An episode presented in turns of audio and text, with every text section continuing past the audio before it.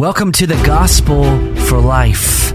We have four Treasure Valley pastors committed to showing that the gospel is not just for that religious part of your life, but rather it's for all of life. You never graduate from the gospel. I'm Josh Bales, pastor of the Well Church, here with Russell Herman, pastor at Cloverdale United Reformed Church, Phil Moran, pastor at Christ Presbyterian Church, and Jonathan Van Hugen, pastor at Day Spring United Reformed Church. Now, if you'd like to find out more about us or catch past broadcasts or get information about our annual conference, you can find us at reformationboise.com. Good morning. This is the Gospel for Life. I'm Pastor Phil Moran, and I'm here in the studio uh, with Pastor Russ Herman and Pastor Jonathan Van Hugen. And uh, we're talking today about books that have influenced our life and ministry over the years. We each came up with a top 10 list, but uh, over the last couple of days, we've been ranging far and wide. So we may get to those lists and we may not. Uh, but we do hope we'll mention some books uh, that you would think about going out and, and picking up uh, or ordering over the internet for the encouragement of your Christian journey. Uh, so, do one of you guys want to start start us out with one of the books on your well, list? Well, yesterday you were mentioning uh, Dietrich Bonhoeffer's book, The Cost of Discipleship, and uh, a large section of that book deals with the Sermon on the Mount. And as I was, uh, you know, before I came in the studio this morning, I, I, just started grabbing some books off my my shelf, and one of them was. Um, um, the book by Dr. Martyn Lloyd-Jones, Studies on the Sermon on the Mount. These are exposition sermons that that he preached, and you know one of the interesting things about um, Dr. Martyn Lloyd-Jones, he had been a physician, so he had a very analytical mind, and he was able to, you know, he, you know in in the in in the physician world, you know, you have to determine what it was not as well as what it was, and this is how he approached, uh, you know, the exposition of his uh, scripture. And so, as I was always on on scripture and life, and he draws out uh, the Lord's teaching on the character of the Christian and the Christian life. Uh, as we're talking about the gospel for life, this is a particularly good book in terms of this is what the Christian character is in that Christian life. Um, when I pulled it off the shelf, I realized how long ago I'd read it and, and how important it was to me. I, have got my name in the front of the book, and it says 1979. Uh, so this would have been uh, four years after I graduated from high school that I was reading this book, and it. Um, before it, it before occupied, Josh Bales was alive. Yeah, before Josh Bales are yeah, yeah was alive exactly. Uh, you know, so I'm I'm out of high school four years, and this was this was a very important book. It it occupied that five foot bookshelf in my home for a very long time till it till that five foot bookshelf wrapped yeah. the office. Yeah. I also had one on my list. Number seven on my list was Martyn Lloyd-Jones' Spiritual Depression, and um, that was on my I've got to read this book list for a long time. I finally read it this year, and it's once again a compilation of just some of his sermons, but I just appreciate Lloyd-Jones. Um, I've also read his Sermon on the Mount, but just his way of bringing the gospel into the practicalities of life, that he applies it so pastorally, um, but so uh, authentically. It, it's, it's he it's, knows people. Yeah, it's pure exposition, and and as he does that, you know, what we realize is men are the same. It doesn't matter what generation we lived in. The men are the same. We have the same uh, worries and fears and um, inclinations of our heart. And uh, so he brings that out in the exposition of the word.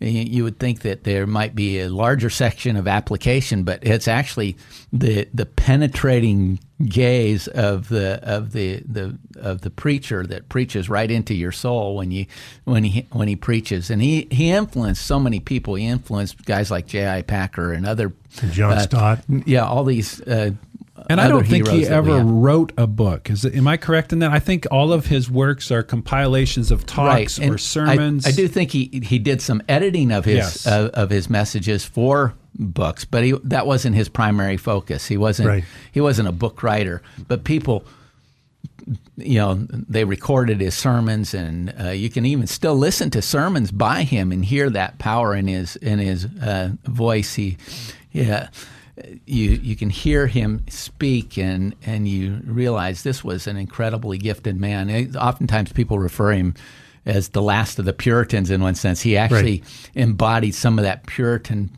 uh, spirit of uh, you know uh, the of the Christian. These are things that are true for the Christian, but also this is what you know, well, this is what the life uh, lived out of a Christian looks like. Right. There's a you great know, doc. Oh, well, I was just going to jump in here and say. And this is happening throughout this conversation about books. That every time one of you guys mentions a book, it'll pop into my mind that, oh wow, uh, yeah, I read that years ago too. And uh, David Martyn Lloyd, Lloyd, Jones on spiritual depression, and and I think it was mm-hmm. under under a title "Joy Unspeakable." Well, th- there's no, another. That's another that's one. Another that a, one. Okay, that's yeah. a different different one. Okay, I'm getting confused. But his sermons on spiritual depression were huge for me as a young Christian because I had somehow picked up, and I think a lot of young Christians picked this up. Uh, and and I don't think, and, I want to be fair to my the teachers that I had when I was a young Christian. I don't think any of them were telling me that you become a Christian and you'll just be immediately and instantly and forever happy. Mm-hmm. And you'll never be discouraged and you'll never suffer depression. And I don't think any of my teachers were saying that, but somehow I had picked it up. Mm-hmm. That I'm a Christian, so therefore I should never be discouraged. I should never be unhappy. I should never be depressed. And uh, it was in reading uh, David Martyn Lloyd Jones in his sermons on spiritual depression that I recognized, oh, okay, I'm I'm not the only one dealing with this. There's just a realism there that's yes, that's wonderful. It go, yeah, and that, mm-hmm. that depression and discouragement go with the territory of being human, and and some perhaps more prone to it than others. But uh, I think it's so helpful because he identifies the problem, but also gives you practical insights on how to move from where you are yes. to where you yes. ought, ought to be. Yeah. And that's and what not, I found well, so helpful. You know, and, as, and, and as a physician, he also knew that there were f- physical things that happened to you. So there were, he addressed things both physically and spiritually. Right. You know, so, so, um, you know, he would begin uh, there. You know, of course, uh, you know, if you, your your mother probably did those same things. You need plenty of rest. You need to eat well. You need to do those. He knew he knew that right. kind of uh, that oftentimes you can actually put yourself into that depression uh, because of some of the physical things that are going right. on. And right. so he would first uh, he would address both at the same time. Mm-hmm. He, he wrote another book uh, on healing in the scriptures, which was really not, not so much a, you know, here, pray this prayer and, and you'll be healed. It was how these two things interrelate our, our spiritual uh, life, the life of the soul, and also, um, you know, our physical uh, life as well. Mm-hmm. Before we move on from Lloyd Jones, I just want to mention that there is a great um, documentary called Logic on Fire. Right. Um, that if you have opportunity, I think it's actually on Amazon Prime, um, yes. um, that you can watch. Um, and it's just different ministers talking about the life and ministry, and some of Lloyd Jones's children talking about the the, the person and the, the ministry of Lloyd Jones. It's excellent. What, what you get out of that is the the breadth of how many people he's influenced throughout mm-hmm. the world in yep. his life. His, his, you know, you could actually go on Amazon and pick up any book by Lloyd Jones, and you would be blessed. Mm-hmm. I'm going to take us into a different genre. Um, on my number ten spot is three three books, one slot. I know cheating, but it's still what it is. Um, but it, they're all related. C.S. Lewis, Chronicles of Narnia, J.R.R. Tolkien, um, The Lord of the Rings, and mm-hmm. L.B. Graham wrote a series called Binding the Blade. That's a more recent series.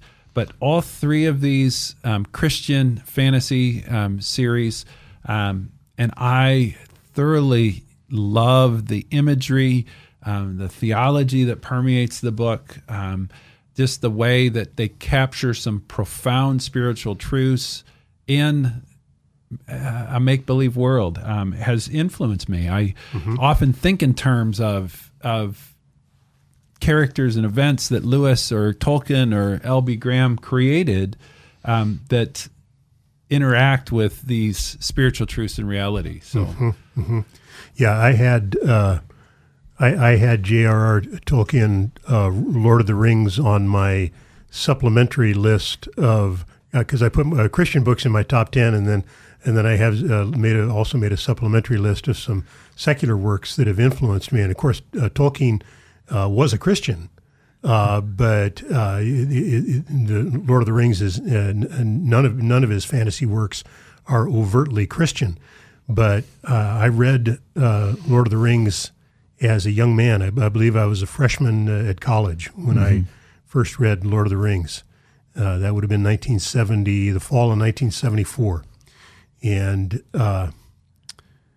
I, I think I, I, think every every young person well and every young person should read that trilogy and every jaded old person should read that because what it did as a, as a young man it inspired me to devote my life to something worthy. You know it's all about this mission of uh, you know Frodo and his and his friends uh, ultimately destroying this you know this ring of power and uh, what's inspiring about it is that they devote themselves to this difficult but worthy and ultimately inspiring mission. Um, and there's something about the human person I think God built into us that every one of us wants to devote ourselves to a worthy cause that's greater than ourselves. And of course, ultimately, that cause is the kingdom of God and and that's what we were built for. That's what we were designed for. That's what God is calling us into. Now, Lord of the Rings is not about the kingdom of God. The ring is not the cross, um, but what that story did was inspire my heart to hunger for that. Um, and and to see it more deeply in the cross of Christ and in the service of God's kingdom. So well, uh, C.S. Lewis and Tolkien, and there were several others. They they referred to themselves as the Inklings, and uh, they yes. had they had a gr- group, and I don't know which one of them uh, said it, or uh, but or maybe this is just a paraphrase, but uh, the what came out of that was every good story is a gospel story. Yes. There's a there's a there's a there's a sense you know we're we're the gospel for life. Every good story is a gospel story. There's a sense in which you, you look at a situation, it's down and out. There's uh, no hope. There's you know, and then redemption comes. There's something that happens. Uh, the, the, the deliverer arrives. There's and so we we have this gospel story kind of played out in life eh, or in fantasy, and and that's part of the inspiration of these things. Uh, you know, I you know, I like to watch old film, but you know, oftentimes, you know, you're watching a '60s film and you realize uh, when you got to the end that was really depressing. There was no, there was no gospel in that. That's why they're uh-huh. not shown anymore. you know, you uh-huh. got to watch them on TCM or something. There's, yeah. there, there's no, there's no redemptive quality in the end. And what we find in C.S. Lewis or Tolkien or some even G.K. Chesterton or uh, some of those is that redemptive quality, that that wonderful story uh, that of deliverance, mm-hmm. and and all those stories pointing to the gospel, whether they know it or not. They're and, illustrative and, and, of it. Yes, I was just going to say that there um, is a great story that comes out of the Inklings that Jonathan was talking about. That I can't remember which Inkling died, but I believe it was C.S. Lewis that had talked about the fact that with the passing of that one, he thought that he would have more of J.R.R. Tolkien. Um, because there would be one less person to share. And then what he discovered was he actually had less of Tolkien. Right. Because this other member of the Inklings brought something out of Tolkien that he couldn't do. And it was just a wonderful insight into human um, personality, human interaction, and, and the sense of what it means to truly live in community. That when you well, that's what we get here, and when we four get together, we enjoy each other's company. Um, you bring something out of Phil that uh, I don't bring out of Phil, or Josh. You know, we we're missing Josh today, and it's the same thing. Uh, we don't get more of ourselves. We actually get something less because there, there's that um, there's that uh, inner um, communication that's going on all around the table. Yep, amen. You've been listening to the Gospel for Life. Uh, please join us again tomorrow morning.